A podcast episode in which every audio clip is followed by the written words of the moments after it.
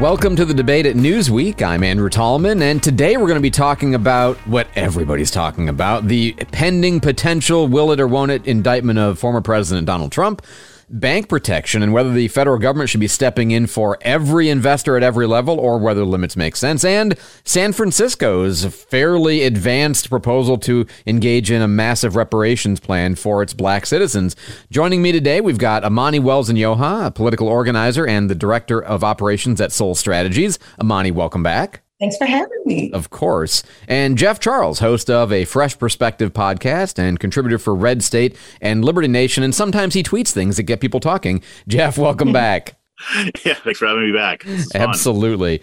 Well, let's start with this, okay? The uh, pending Trump indictment ish, if it happens. Of course, the former president was the one and only source of all caps promises that he was going to get indicted yesterday. That didn't happen. We do have lots of great, not real pictures of him getting indicted or in the streets of New York or whatever the various ones are.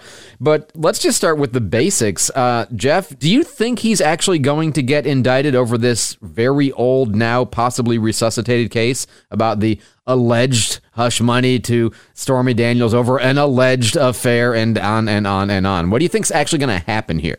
You know, I think there's a very good chance that he might get indicted. I mean, I think the, the signs are pointing in that direction. So unless something uh, radical happens, um, I do believe that District Attorney Alvin Bragg is going to go through with it. I know they had to, the grand jury had to, to hear from one more witness before that. But I mean, based on what I'm seeing, it's supposed to, that indictment's supposed to come down today. And then they're supposed to negotiate Trump's uh, surrender or what have you. So I, I do, I do lean towards thinking it's going to happen. But I mean, when it involves American politics, and more importantly, when it involves Donald Trump, anything can happen. Amani, what's your thought? Just as a sort of baseline fact, since nothing's actually mm-hmm. happened yet, do you right. think it's going to happen? Trump is the man of steel, is what I like to call him. So he can do quite literally anything. Like he said, he could shoot somebody in the middle of the streets of New York and nobody's going to do a thing about it. So um, I'm in the camp of we shall see. My highest hopes are that he is arrested, indicted, and serves federal time. Will that actually happen? Who knows? Um, but I'm very interested to see how it all plays out. I'm I'm kind of curious uh, how we got here. Like it's a weird place for us to be that the whole country is on edge thinking about the possibility of this indictment when as I mentioned in kind of the intro, the only real source we have on this is former President Trump. You know, and nobody has apparently told him and the office apparently isn't even sure whether the indictment is happening is this just amazing PR by him to get him to be the center of attention for several days now, Jeff? Uh, yes, I mean, and, and, Trump knows how to play that public relations game. He's been doing it since since forever. So it's almost, I mean, I don't know how he reacted when he first got the news that a, an indictment could be coming, but I could see the marketer in him having a very big ear to ear grin because he knows that he can spin this and use this in a way that um, that makes him appeal more to the base. I mean, we we have seen that the government has come after him before, and in large part, it's it's been unfair, and it has seemed like there were elements within the Justice Department that were out to get him and they gave him that ammo and he is going to use it to his fullest to the fullest extent of his persuasive ability which is considerable whether you love him or hate him you have to admit that Trump knows how to persuade he knows how to work the media he knows how to work the public. Uh, he is going to use this to his advantage. And I think that the nature of this case against him, when I first heard that he was going to get indicted, I thought it was for some of the business dealings and stuff like that. When I heard it was about the Stormy Daniels thing, I was like, what are these people thinking? I think Chris Rock had it right. These people are they, they, they Alvin Bragg might be wearing a MAGA hat behind the scenes hmm. because I think if, if this goes away, I think it does. If they indict him, it's only going to work in his favor. Yeah, and I guess, uh, you know, when he first took over the office, declining to prosecute this case led to people resigning from the office. But he said, you know, the case looked too weak back then. Obviously, one naturally asks the question, well, what's changed? But Amani, do you how much of what we're going through today in the news cycle the last few days is just Trump being the showman, Trump being the ringleader, Trump being the, you know, the fantastically effective carnival barker and getting unearned media credit with this story? A good chunk of it. I feel like this is going to help him only because there's been so many times where he's supposed to be arrested and charged, and so many things have been thrown at him and it hasn't stuck. And I don't even think it's because it couldn't stick, but it's because people like to kind of stir things up with Trump and then just kind of let it bubble at the surface and then just kind of leave it there and let it sink. So at this point, it's like, arrest them, charge him, whatever, do what it is that you're planning to do. But every time that you stir something up and don't go all the way in on it, it kind of adds to his perpetual victim narrative that allows him to slide right into that role and use it to his advantage. So I do believe that they should have arrested him years ago if they were going to, or at this point, it's pretty critical that they do it now, or it will seem like they're picking on him, even though some of these things are real. Like he he has committed fraud with his university and all of these other things that we've seen Trump be faced with a lot of it is real things. But if we just kind of continue to use it as a political tool instead of actually using it to um, find some sort of justice in the situation, then yeah, it's only going to help him and seem like, see, they picking on me like always. Would we, we be here if he weren't a candidate, Amani? Oh, that's a good question. Probably not. Probably not. I feel like maybe for like um, you were saying a different case like you would think that maybe they would have still be pursuing some of the more serious cases but do i think the stormy daniels would be coming back up if you weren't running for office i'm not entirely sure and they already prosecuted his friend um, can't think of the man's name but the one who Michael worked Cohen. Michael Cohen. thank you michael Yeah. cohen he had already went to jail served his time behind this same situation years ago so it's like y'all should have done this then why are we bringing it back up now interesting timing What do you What do you think, Jeff? Is this? I mean, if if he weren't a candidate declared for 2024, would we have been having this conversation? Would any of this be happening? No, no, it wouldn't. I'm with Amani on this. I, I, I'll even go further. There's absolutely no way this would be coming up if he were not running for 2024, which everybody knows. Even the people who hate him know this, which means that this is very much politically motivated, which again works in Trump's favor. Again, love him or hate him, you have to admit that this whole thing is motivated by a desire to keep him out of office after 2024. That that's all this is. I mean, and it's a very it's a very flimsy case. I would have thought that they would have had something better to go after him with, but if they indict him, this isn't going to go where they wanted to go. He is not going to go to prison. He's not going to go to jail. I mean, we we've had Hillary Clinton who committed a similar alleged offense she got slapped with a fine. At most, that's what he's going to get. But the DA's office is trying to upgrade this to a felony using some weird legal wrangling. Even even left wing media outlets are questioning this. So I, I really I don't understand the strategy here. But one thing is for sure, this is one hundred percent motivated by politics. So that's uh, that's my last question is everybody believes that, right? Like if you ask uh, 330 million Americans, any of whom watch the news, 330 million of them will say, "Yeah, this is clearly political. This is clearly because he's a candidate." Okay, so that's a problem, right? If we believe that the people that are elected to represent the law and fairly prosecute cases and not pick and choose on the basis of politics, but are supposed to be even handed in their distribution of justice, for everybody to believe that about a New York district attorney, that's bad for us as a country, right, Amani? Yeah, this is where they kind of shot themselves in the foot because over the past ooh, almost a decade, we've been dealing with Trump, y'all. Since about 2015, since we've been dealing with him in the political space, we found out a million terrible things about this man. Some of them are just morally gray or iffy or bad. Other things are quite literally illegal. So we've had a very long time to prosecute him on something. We've had a very long time to press charges, have those charges stick and pursue it to the highest extent of the law. And we've kind of just not done that. And I don't really know why that is. It's a lot of kind of unseriousness going on around the issues. Like you want to stir up, um, you want to stir up some sort of conversation about it. You want to get people's attention on what he does. But at the same time, if you don't follow through, then it makes people not take it as serious and it becomes more of a theatrical thing than somebody who's actually trying to pursue justice. So it, it just does no good to keep bringing these things up if we're not going to see it all the way through. If you're still going to let him run for office, if you're still going to let him potentially become president again, what's really the point if we're not going to give him any real consequences of anything? It just kind of seems silly and there's really no reason that we're not giving him real consequences, which kind of leans into everybody's opinion of why this is all happening. So even if that's not the true reason why, even if the powers that be don't want this to be a political thing, I would suggest that they do what they say they're going to do, or else they're going to hurt their own cause continually again and again and again. Yeah, one almost wonders if uh, you know he's not enticing them to issue an indictment almost at this point because of I mean, that plays exactly into the narrative, right? That he's got of being the victim of the deep state out to get him. And certainly his supporters perceive impeachment one, impeachment two, the dossier, and on and on. It's like anything and everything they'll use to go to get him. And as you said, no, none successfully so far. But Jeff, how concerned should we be about that kind of faith in the fabric sort of issue here that it's not just that we assess based on the evidence that it seems like it's political, but we just all kind of assume that. That's bad for us as a legal system, right? It shows that we are in a very bad place, Andrew. I think that, I mean, this is a bigger issue. This is bigger than Trump. I come from more of a liberty perspective. So anybody who values liberty should be outraged by this, regardless of who the target is. And this is kind of where I get on conservatives, because if Trump had a D next to his name, they'd be wanting him locked up. They'd be like, oh, yeah, this whole Stormy Daniels thing's horrible. They should lock him up. On the other hand, if Trump had a D next to his name, Democrats would be defending him. We're not standing on principles anymore. We're standing on team red and team blue. We have a team sports mentality. We look at this as as as, as a football game.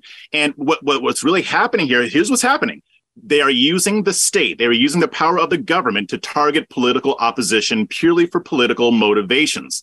That should be a problem for everybody, but it's not because of who the target is. If this happened to Biden and I saw that it was unfair, I'd be defending him too. Because that, that that's what we should be doing as Americans who value liberty. The state should not be used as a weapon against political opponents, and yet that's what we have here. And both both Republicans and Democrats have done it and continue to do it, and they're going to keep doing it until we, the people, actually start standing on principle rather than politics. You know, one of the things that um, in the last day that uh, I've observed, it, almost concerns me as much as this issue of our loss of faith in the system and maybe the system that's lost our faith, right? Both both sides of that particular issue is President Trump creates this firestorm around the pending indictment. He gets everybody worked up. They start to he calls for protests. Okay? They go to protest and again, we're speculating on a lot of this, but it seems like as a result of the protest, the grand jury pauses its activities because they can't do their job safely, that's bad too. Like a potential indictee should not be able to thwart the operations of a grand jury process by coercive crowd manipulation, something that I think we've certainly seen on, you know, a couple years ago we saw something like this before. How much does that slice of this concern you, Jeff? You know, I you know when Trump called for protests, I mean, I have no problem with protesting. Of course, um, right. I, th- I, I think it would have been better if somebody else had said it, maybe somebody in his orbit, because again, I I I, I there's a lot of conservatives saying don't protest because it's going to be used to create a January 6th type of situation.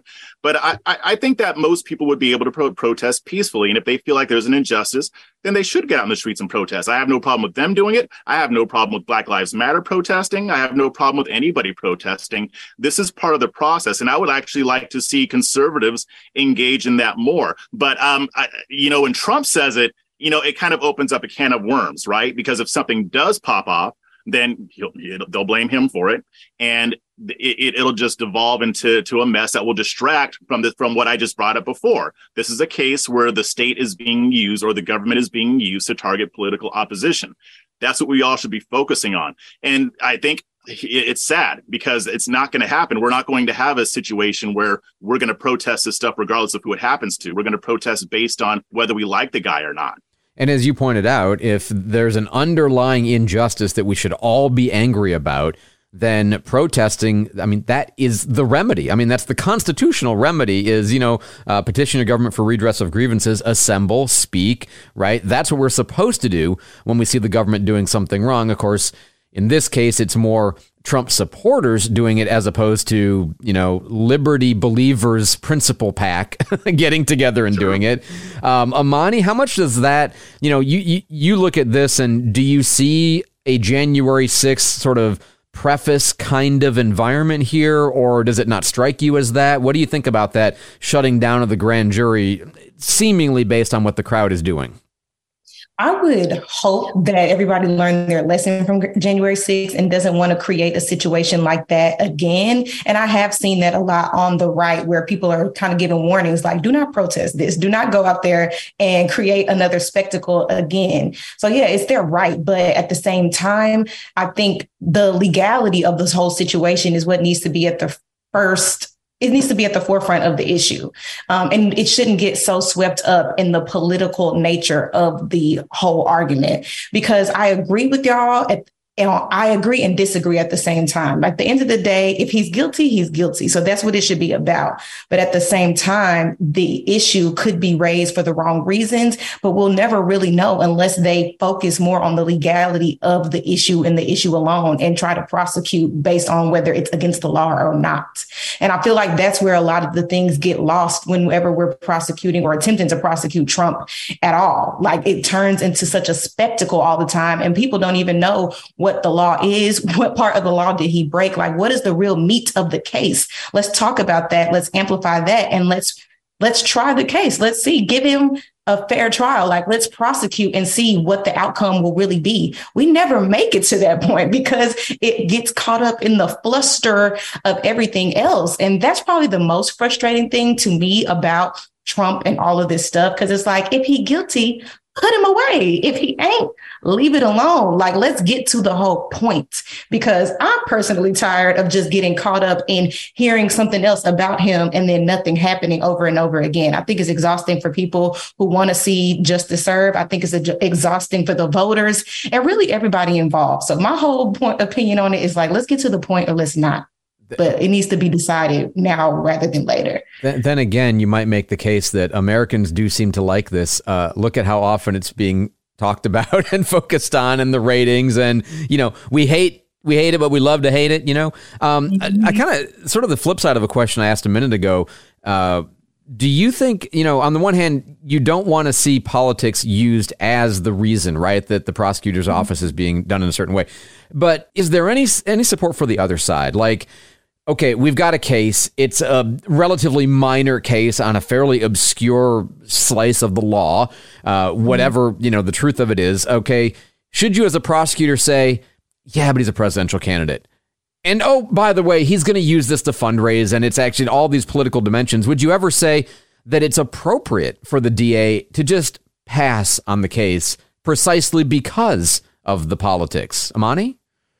I, am going to say no because I don't want us to set the standard in the country where just because you're a political figure, you can get away with breaking the law. Because at the same time, just like you were saying, Jeff, whether it's a Democrat, Republican, whoever, if we have people who are supposed to be, you know, they're our electeds, they are our leaders, if they all just a bunch of criminals running around, I don't think that's good for the fabric of America. And I don't think that sets the right tone because it just puts a light on classism and elitism and how just because these people have power, they can get away with things that people like you and I cannot. And with this particular case with um, Trump, Michael Cohen went to jail for this already. So y'all already decided that it was wrong, that it was illegal, that somebody was going to be indicted, convicted, and serve their time on this very issue. So the timing of it all is probably what's the most annoying to me. But at the same time, they already decided that this was enough of an issue to prosecute. So why they delayed it, we'll never know, but well, we have some theories. we have some theories. uh, theories. Jeff, yeah, is, put on the tinfoil hats. Yeah, is it ever appropriate to pass on a prosecution specifically because there's a political dimension to it so robust as as a case like this? Yeah, my, my short answer is no. Uh, no, you, you don't pass on a case just because somebody's running for office. Um, I, I do think that, you know, whatever the, the case is, it should fit the actual crime or breaking of rules. If Trump violated somebody's rights, I mean, I believe that, yeah, that, that should be prosecuted. Now, I don't know all the ins and outs of Michael Cohen's case. I think there was a little bit more to it. But in, in Trump's case, I mean, anybody looking at this, and again, even left wing people uh, agree with this, it's a campaign finance violation. You get slapped with a fine on it. I think really where they're going wrong is when they did go went through all these mental gymnastics to upgrade it to a felony. So that means that they want to throw him in a cage for this.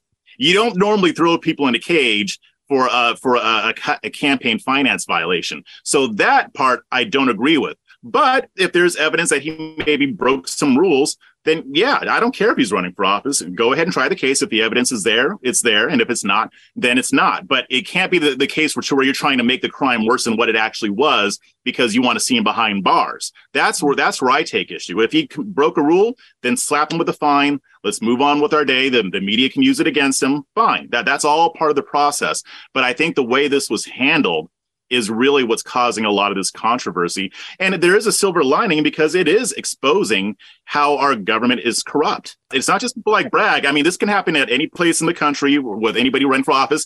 And even more importantly, it happens to regular everyday people every single day. That's what we should be talking about too. I mean, right. Trump's going to be fine. But mm-hmm. regular people wouldn't be able to stand up to this type of thing. And this is what we need to address. I really hope that this can lead to that type of conversation. I'm not optimistic about it, but it should. Yeah, the, I mean, the ordinary person who gets uh, wrongly treated by the government in whatever capacity doesn't have an entire social media network, a political dynasty empire ish, you know, operating in order to come to his defense. And that's a problem. And uh, just a last thing before we take a quick break, but I'm imagining both of you generally agree that this is probably good for Trump that it's not going to derail him and that it is going to let him fundraise and build sympathy and it puts his opponents politically in an awkward position because you know they're being called on to run to his defense even though he's attacking them savagely. So uh, chris rock may have been the rightest of all on this. When we come back on the debate we'll switch gears and talk about the bank backstopping that president biden has offered and what level of insurance protection should the fdic offer to banks here on the debate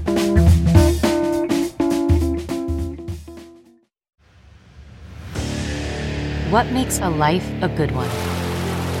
Is it the adventure you have? Or the friends you find along the way?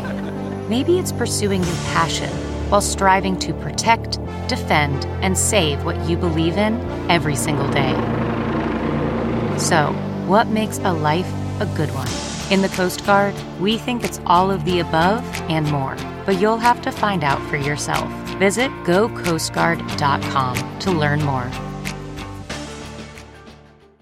CarMax is putting peace of mind back in car shopping by putting you in the driver's seat to find a ride that's right for you. Because at CarMax, we believe you shouldn't just settle for a car, you should love your car. That's why every car we sell is CarMax certified quality so you can be sure with upfront pricing that's the same for every customer. So don't settle. Find love at first drive and start shopping now at CarMax.com. CarMax, the way car buying should be. Welcome back to the debate, joined today by Amani Wells Onyioha and Jeff Charles. So we saw a couple of fairly high profile bank failures because bank runs, okay, whatever you might think of the underlying strength of these banks. The real issue is people lost confidence and they ran the banks and that's a problem because you only have so much money on hand. That's what fractional reserve lending is all about. Um, but the Biden administration steps in and says, the normal rules of protecting you up to $250,000 uh, per name on the account, by the way. I didn't realize that. I thought it was per account, but if you have a dual account, it's 500,000 and so forth. I thought that was interesting. But uh, we're going to back, we're just going to protect all the deposits. All the deposits are going to be protected. It's a lot of money, several hundred million dollars, more than the FDIC has on hand, somewhere around 128 they have actually on hand. Uh, let's start with you, Amani. Was it, first of all, do you think he has the authority to do this without going to Congress? Some congressmen have said, whoa, whoa, whoa, we have the power of the purse, and you're suddenly spending money basically in this way. Do you think he has the authority to do it? Do you think this was the right thing to do? Oh, this is such an interesting situation because the fact that the bank has the ability to just play with your money till it's gone blows my mind anyway. Like I just can't imagine I have so much money in my bank account and then I wake up one morning and it's gone and the bank is like, whoopsie daisy, you know, we spent it, we gambled it, we did whatever. That is insane in itself. And that's a whole separate issue that I would love to talk about. But as far as what Biden can do, I see the vision. Like I understand why you would want to do that. But at the same time, this isn't monopoly. Uh, this is a real, this is real money. This is a real system. And that is where the situation gets iffy for me. Uh, Jeff, do you think he has the authority to say all deposits at any level for this bank, for another bank, for maybe a third bank, we'll see? No, no, and I, I think that he, he, does have to go to Congress because, as you said, they they do have the purse strings. But this also, again, it brings up another larger issue. Uh, should the government be subsidizing subsidizing these banks? There's a lot of issues that go with all these regulations, not allowing the free market to work, and at the end of the day, it's the consumers that end up and end up paying for it. You know, the, the question I have too is, uh, and I think when I was younger, I think the limit was 100, and then they raised it to 250. Does it make sense to have the government there as the safety net on deposits? I know for me, that makes me feel safe. I trust my government to some degree. I may be weird for saying it, but I trust that they're going to take care of this, you know. Uh, and, you know, they say we protect you to $250,000. There's about $18 trillion on deposit. They obviously can't protect all of it. Uh, but you know, we still believe they can protect our slice if a bank goes south. Um, should it be higher? Is that? I mean, I, I I'm so torn on this question of whether it's appropriate to, to protect all of the assets, frankly. Uh, but Jeff, do you think it should be higher? Is that the right amount? What do you think? Well, I definitely think it shouldn't be higher, and I question whether they should be doing it at all. Even though I understand that that makes us feel safer. I mean, that's what the government does, right? It makes us feel safer. But at the end of the all day, warm and cuddly, right? Yeah, yeah, exactly. I mean, it's it's using the government is always the easy way out, but it doesn't always have the best results. Um, a friend of mine, Andrew Moran, uh, one of my colleagues at Liberty Nation, he always says, you know, the Fed subsidizes incompetence through bailouts. And mm-hmm. the thing is with SSVB, what was the issue? They didn't manage their risk correctly. They, they, they didn't manage their funding correctly. And a lot of banks have done that. But why should they when they know that the government is just going to be bailing them out anyway if something happens. It, it it, it creates an incentive to be incompetent, to be reckless. And if the government wasn't there as that safety net, then banks would be forced to be more competitive to to offer more to their customers, to not take unnecessarily unnecessary risks with their money because they know that they're not going to get bailed out. And at the end of the day, if they're found to have mismanaged funds, then the consumers should be able to file lawsuits against them and win those lawsuits and recoup and, and be made whole. But with the government saying, "Oh, no, it's okay. Well, we'll make sure that what that we we cover everything." Well, now banks have no incentive to provide the best product possible. Well, uh, can I I'll push back for just a second because it strikes me that you know what we want to thwart is bank runs. Right, bank runs are the enemy of a banking system where people lose confidence that their money will be there when they need it and they try to get it right now. We all try to get it right now and it's a wonderful life, right? Okay, that's the thing we're trying to prevent. I know for me, I read a story like this and I think, you know, oh, my deposits are not particularly at risk. If they were at risk, I know the FDIC insures them up to this amount. I, am I'm, I'm good.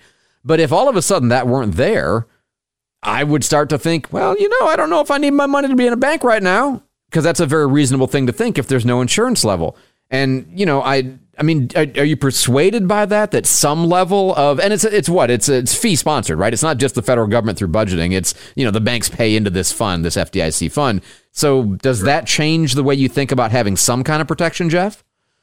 I, I mean, if, if the banks are paying into it, then that might that might make a little bit more sense because it's almost like an insurance for them. right, exactly. Insurance for different types of things. So that I, I don't think I would have much of an issue with that. But I, I think the the bottom line is that you know when if we do raise this limit, what effect is that going to have on the consumer? I mean, the base deposit amount in the U.S. is about eighteen trillion dollars.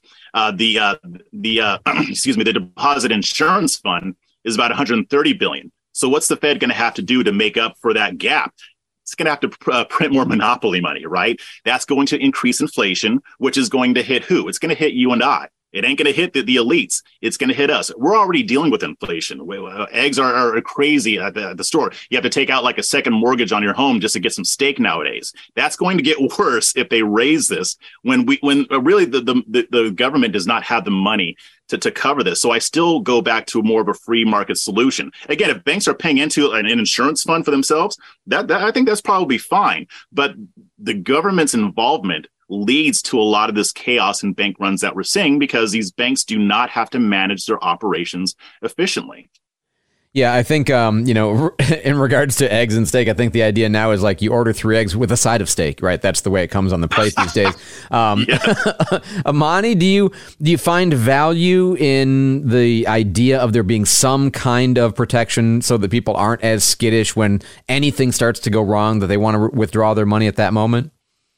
Yes, having some sort of protection is really important, but at the same time, um, the the banks themselves need to be regulated better. like figuring out who sits on the boards of some of these places that regulate the banks, and then you're like, surprise, it's the bank executives that sit on the board that regulate themselves. It kind of just gives them the ability to just do whatever they want with people's money. So I think that yes, increasing the limit is a in my opinion, it's kind of just like the quick and dirty solution to the problem. Like it doesn't really correct the problem because, like Jeff was saying, if they feel like there's no real consequences to their actions, then they're going to keep gambling away people's money. So I think the way that banks are even allowed to handle the funds needs to be revisited because there should never be a situation like this where people who worked very hard for their money to build their businesses, who trusted this entity to house their money, and then they got to wake up one day in a panic and try to get it all out or what's left of it because they took a risky investment. That should not be allowed. That should be against the law. Okay.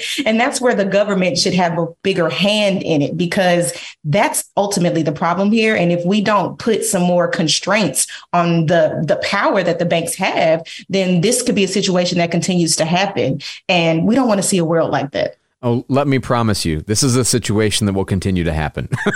sure. Because I mean, we we go through this, right? We have periods of constriction where people get scared and banks fail, and new regulations are proposed, and then we come back and we surge, and then everything's fine, and then people get loosey goosey with their behavior again, and then banks fail, and then you know we see this. Okay, this is just kind of sadly you know, kind of how this is. Uh, one thing I think, and I am not, by the way, like the banking expert at all, but um, my understanding is at least part of this issue is that they failed to account for the impact on their investment and the returns they would get on their what they've invested in the banks because of the interest rate hikes. Like they didn't account for how that would impact on their statements and all of a sudden they wake up and they're like oh we just didn't do this math right did we which is very discouraging to think about banks doing that so I don't know. I, you know, I, I guess, um, you know, when I, when I look at this, it, it does actually look a lot like insurance. You know, Jeff, you were talking about, you know, bad behavior. Um, look, I'm a good driver. I'm a safe driver. You know, I've had a few events, but it was long in the past when I was young and stupid.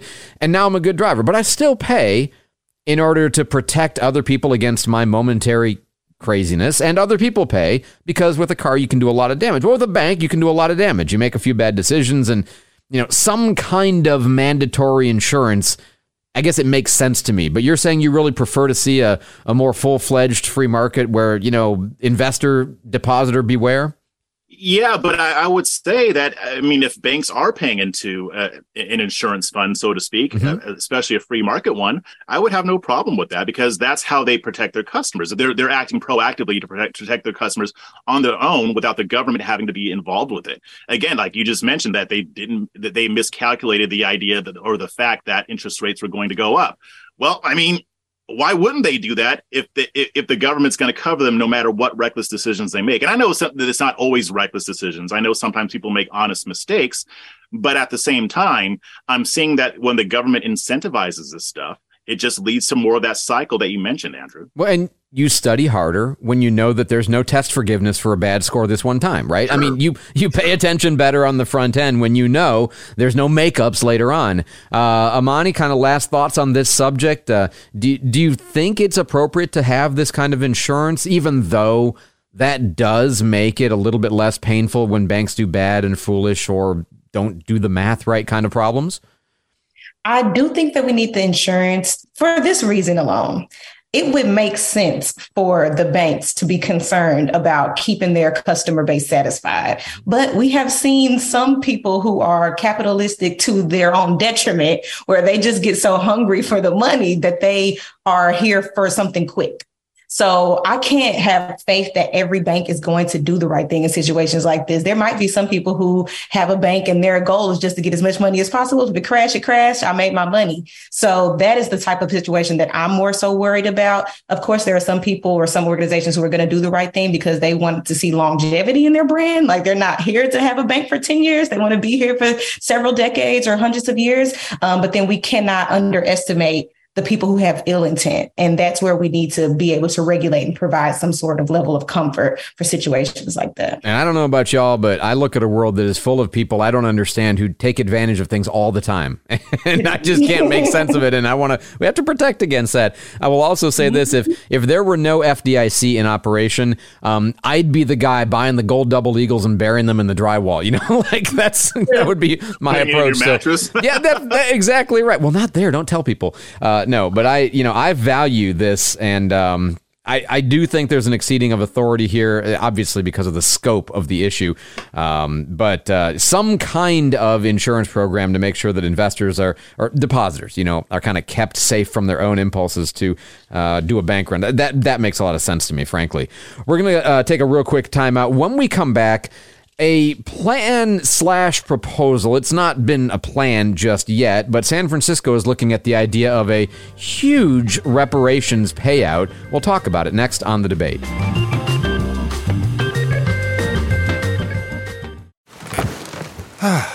The comfort of your favorite seat is now your comfy car selling command center, thanks to Carvana. It doesn't get any better than this. Your favorite seat's the best spot in the house. Make it even better by entering your license plate or VIN and getting a real offer in minutes. There really is no place like home. And speaking of home, Carvana will pick up your car from yours after you finalize your offer. Visit Carvana.com or download the app and sell your car from your comfy place. Okay, picture this. It's Friday afternoon when a thought hits you. I can spend another weekend doing the same old whatever, or I can hop into my all new Hyundai Santa Fe and hit the road. With available HTRAC, all wheel drive, and three row seating, my whole family can head deep into the wild. Conquer the weekend in the all new Hyundai Santa Fe. Visit HyundaiUSA.com or call 562-314-4603 for more details. Hyundai, there's joy in every journey. Welcome back to the debate and reparations. Uh, very complicated topic, obviously. Uh, lots of big dollar figures involved depending on which plan you decide to go with. And right now, the city of San Francisco, a place where slavery was never legal, but okay, um, is considering a plan that uh, one of many, like about a hundred different proposals that came before it, because they created a commission to go look and come up with ideas for uh, improving racial justice or you know broadly in that category. And one of the uh, one of the components came back with a five million dollar payment to eligible black residents that uh, would you clear off all their personal debt. In addition, they'd get to buy any home within the city limits for a buck. And or a home within the city limits for a buck and ninety seven thousand dollars a year of annual income for a while. Okay, they have not voted on this. They haven't adopted this. There's no implementation yet. But the city council did at least vote to agree to receive the draft proposal. So start wherever you want on the subject. Amani, reparations in San Francisco for black residents who have been there for, I think it's 13 years in order to qualify, or a variety of, and a variety of other factors. But okay, uh, what do you think of the general uh, strokes for this plan? I couldn't believe this story was real. Um, so I had to go back and do my research. I read it a few times. I was like, okay, I'm I'm picking up what you're putting down. Um, the heart is there. Okay, because we are we're owed our 40 acres and a mule a long, long time ago, and we never got that. And there has never been a proper atonement. Like when you look at what happens with like the Native American community, they get to go to college for free for the rest of their life. Like there's certain things that they get because of what happened um, when you know this country was forcibly seized from them. Um, so they have things that have kind of helped them along the way for the past several um, centuries or decades, I guess, at this point. Um, so this is an issue that does need addressing. Is this the best way to go about the issue? I'm not sure. Um, I feel like because it's such a drastic measure, it can kind of turn people off who already weren't keen on giving people reparations anyway. And I'm down for reparations. Like I can trace my family lineage back to Texas all the way back to the 1800s. It is crazy. Like we have a whole history. So my family has literally been here since the slave quarters. So do people deserve reparations? Absolutely. Um, but this particular draft seems kind of shocking to a lot of people, and I think it's it's not going to help the issue um, along. It may be helpful to bring the issue of reparations to light, and maybe that was its intended goal. Um, and I hope that that was the intended goal. But I fear that people are going to see this and give it all type of crazy pushback, and then kind of turn their whole back on the idea of reparations because of this particular proposal. And I don't want that to be the case. Yeah, this is kind of like the uh, the crazy caricature of a genuine reparations proposal, right? As you said, everybody reads this story and thinks, "What? Come on! Is this a reputable news site?" Right? And then you're like, "Oh no, those are really the numbers." So does that, Jeff? Does it tend to turn everybody off to taking it seriously, or is it like the kid, you know, who says, uh, "Give me a bicycle"? Ah, no, but how about a skateboard? Okay, I'll take a skateboard. You know, that seems pretty reasonable. Does it just establish a new boundary for reasonability and make people think, well, you know, a million dollars a piece? No, but I don't know, fifty thousand seems like a bargain in comparison. Well, well, first off, I just want to want to point out, I was born and raised in Southern California. I moved to Texas about ten years ago, but I've had a change of heart. I think I want to go back to my home state, and I hear San Francisco is looking pretty nice for for somebody who looks. You have like to me. have been So there for thirteen years. I, you have to be identifying as black for 13 years. Yeah, they the, of all of the things of this proposal that seem outrageous, they did actually anticipate that. Apparently, Yeah, they did. the They vast in migration to San Francisco in order to capitalize on the on the deal. Go ahead. Yeah, I mean, um, to answer both of your questions, I think the answer is yes to both of your questions. I think that um, this is probably a starting point as far as bargaining goes. I, I don't believe for a second that they're going to give every black resident five million dollars. Um, it's it's not going to happen, but maybe it is a starting point. But I don't think that it was the best way to go about it because it is going to turn a lot of people off. Um, personally, I am not opposed to reparations. I believe that governments owe a debt. And I use the plural on purpose. And I wanted to kind of clear up a misconception, uh, especially um, you know, among like right leaning circles that people have about reparations. It's not just about slavery, it's also about Jim Crow. It's also about other policies like redlining, what they did with the GI Bill, that were specifically designed to place Black Americans behind white Americans. So in a city like San Francisco, where they didn't do slavery, they, they still did other um, um, discriminatory policies. The state of California is considering reparations for its role, even though California was not a slave state. There, there was a lot of shady stuff that the state did to, to black people. So that's what they want to give reparations for. And the reparations didn't just involve the federal government. That's another misconception. It was state governments. It was local governments. Uh, there was a city in, or in, in Illinois that implemented a, a, a reparations package for its black residents because of its history of discrimination. But um, like I was saying, I, I don't believe for a second that this is going to happen. It would cost San Francisco about $100 billion, which it doesn't have. The city's total GDP in 2021 uh, was about $669 billion. So we're talking 15% of their entire GDP. That's not going to happen. Uh, my other thing is that I kind of agree with the NAACP. I'm not convinced that just handing out cash payments is going to be a good long-term solution. I think it's a band-aid. It's a decent band-aid, but it it, it I, I agree more with investments in education, uh, economic uh, tax breaks, and you know other things like that. That would that that could be implemented in a way that doesn't necessarily raise taxes on everybody else who didn't participate in that system. So there are ways to do it. I think the issue is just how do we get that done. Yeah, by the way, great point about it not just being a matter of slavery or ancestry to slavery, but all of the varieties of institutional racism or systemic racism that have affected black people, you know, over the centuries. Um, I, I also, um, frankly, you know, I, I have usually been fairly critical or negative towards the possibility of reparations, but I agree with the theory that if you target and disadvantage a group of people, just because time goes by doesn't mean that you're safe.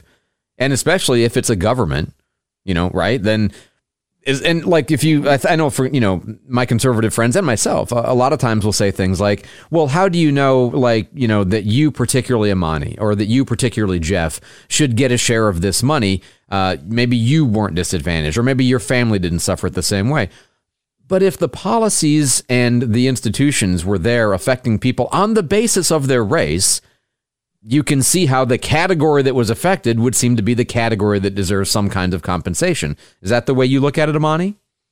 Yeah, absolutely. And just like Jeff was saying, these are systems that were purposely put into place to keep Black people down, like the Jim Crow era. And it's so crazy. I'm blessed to have um, the elders in my family still around to tell me these stories. My mom went to a segregated school. My um, grandmother lived on a sharecropper land. Like this, this stuff is very real and it's very recent. and people don't really want to address just how recent it is. We're always talking about that was 400 years ago. Like, no, my mother went to a segregated school, not my great grandmama, not my great great great great aunt my mom, my mom, you know? So this stuff is very recent. And just the Jim Crow era alone deserves millions and millions in reparations or just some type of atonement for the structure that was set up because people's access to housing, proper education, um, access to a lot of things that white families who were just middle class folks were able to thrive in ways that the black families were not. And we see the ramifications of that for decades and decades and decades to come. And a lot of this stuff is inherent. Generational trauma is a very real thing. And walking around in these spaces in this skin it's a real experience every single day. And it can never be undone. Um, it would take years to undo those systems. And i definitely think that we should start doing things to facilitate that process instead of just talking about it, but we should definitely try to do some sort of corrective action um, in any way that we can. But yeah, it's definitely something that needs to be addressed sooner rather than later. It seems to me like if you take the idea of reparations seriously and you start to ask, okay, uh, what kind of financial compensation? And of course, this is ignoring your point, Jeff, about well, are we really fixing the schools? You know, are we really fixing the problems that uh, these ongoing problems that harm members of the black community as a result of whether it's Jim Crow or neglect or design, whatever the case may be? You know, uh, can a payment solve any of that? And the answer is well, no. Obviously, it doesn't solve that. But if you start to take this seriously, that uh, black people as a group are entitled to some kind of payment it always strikes me that you're caught on a dilemma. On the one hand, anything that you would be, that you would come up with as a number that would seem fair is going to be outlandishly high. Like this proposal, I mean, is outlandishly high, and there's no feasible way to fund that. On the other hand, anything that you could even close to realistically afford is uh, paltry, you know, is an insult, you know, um, a million dollars and then a house for a buck and then $97,000 a year sounds ridiculous. Well, what's feasible? Well, you know, here's 10 grand and, you know, you can buy a house at $5,000 off and we'll give you $4,000. I mean, it's, it's insultingly low. So is there in your mind a realistic financial target that would work even if we had a reparations plan, Jeff? You know, I, I, don't think that there's a solution that's going to please everybody. But I mean, that's just the nature of the, of the of business. And Amani, you brought up a great point about the access to housing, access to quality education, all of those things. I think, you know, especially among right leaning circles, when I talk to conservatives, not libertarians so much, because you, you tell a libertarian that you want the government to pay for something that it did wrong, they're going to be like, oh, yeah, hell yeah, I'm down with that. Mm-hmm. But with, with conservatives, I think sometimes they get the assumption that when the Civil Rights Act passed, everything was just fine after that no, those, those systems still persisted. And even the ones that didn't still had a long term effect that even reverberates to today. So I don't know if there is a number that's going to satisfy everybody, but can something be done? Yes, I, I, think that there is something that the government can do. The federal government sits on tons of assets that it mm-hmm. owns that it probably even shouldn't based on the Constitution. I don't even think that it would necessarily have to raise taxes to offer some type of reparations to descendants uh, of slaves. I mean, I heard all the same stories that you did, Amani, with my grandparents. And I mean, I can trace my lineage back, uh, you know, to Louisiana, Mississippi, all, all of that stuff. And again, this is a debt that the government owes, that these governments owe, because they did implement policies that were designed for this purpose. There is no number that's going to completely close that gap, but there is something that can be done. And this is kind of where my cynical side comes into play. Like what, what Amani said, it's time to stop talking about it and do it. But I, I don't think anybody wants to do it. I don't think Democrats want to do it. I don't think Republicans want to do it. I think Democrats use this to dangle this in front of black people. Hey, give us your votes. We'll do reparations. We'll, we'll keep talking about it as much as you want, but they're not going to do it. I mean, they, they, they, they, they don't want to. They're not going to fix the education system. I mean, the government run schools are atrocious, especially for black children. So I, I, I hate to be the, the, the Debbie Downer here, but I'm hopefully I'm wrong about all this. Amani, do you think there's a realistic hope that there could be? And obviously, you can't do this just in San Francisco. I mean, if we're going to do reparations, it, if we're going to do it, it would have to be a national program, right? And at that point, do you think it's even conceivable that a number could come out where we'd be able to afford it somehow and that this would sort of satisfy the people who are calling for it somehow or do justice somehow, if you prefer to say it that way? I think the blueprint is there. So we've done it ish for the Native Americans. So they get to go to college for free.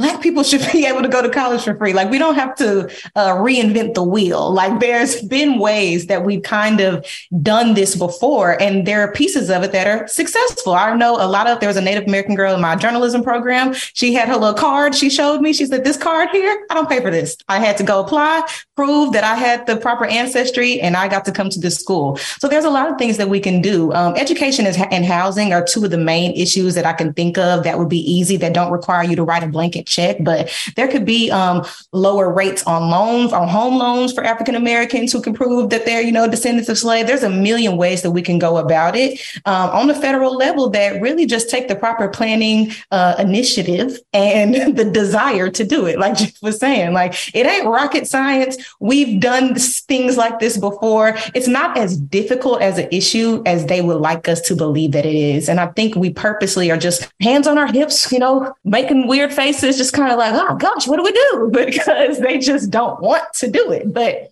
it's real simple, y'all. Super easy. Fascinating conversation. Obviously, a very complicated topic, and uh, you know we've barely scratched the surface on it. But I wanted to kind of get your general thoughts on it. I appreciate the input. Uh, that'll do it for this edition of the debate. Uh, Amani, Wells, Onyioha, Jeff, Charles, as always, really good conversation. I super appreciate you guys. We'll see you next time on the debate from Newsweek.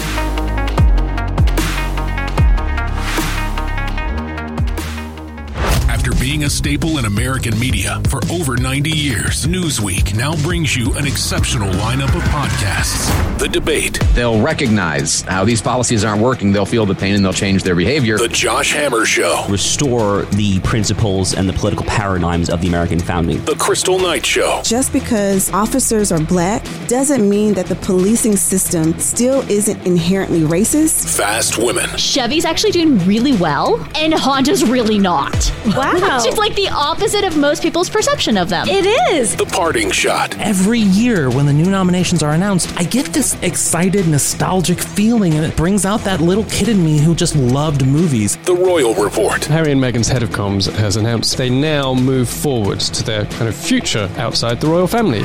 Newsweek podcasts. New episodes drop weekly. Download or listen now at newsweek.com or wherever you get your podcasts. Save on Cox Internet when you add Cox Mobile and get fiber powered internet at home and unbeatable 5G reliability on the go. So whether you're playing a game at home, yes, cool, or attending one live, no! you can do more without spending more. Learn how to save at cox.com/slash internet. Cox Internet is connected to the premises via coaxial cable. Cox Mobile runs on the network with unbeatable 5G reliability as measured by Ookla LLC in the US to H2023. Results may vary, not an endorsement. Other restrictions apply.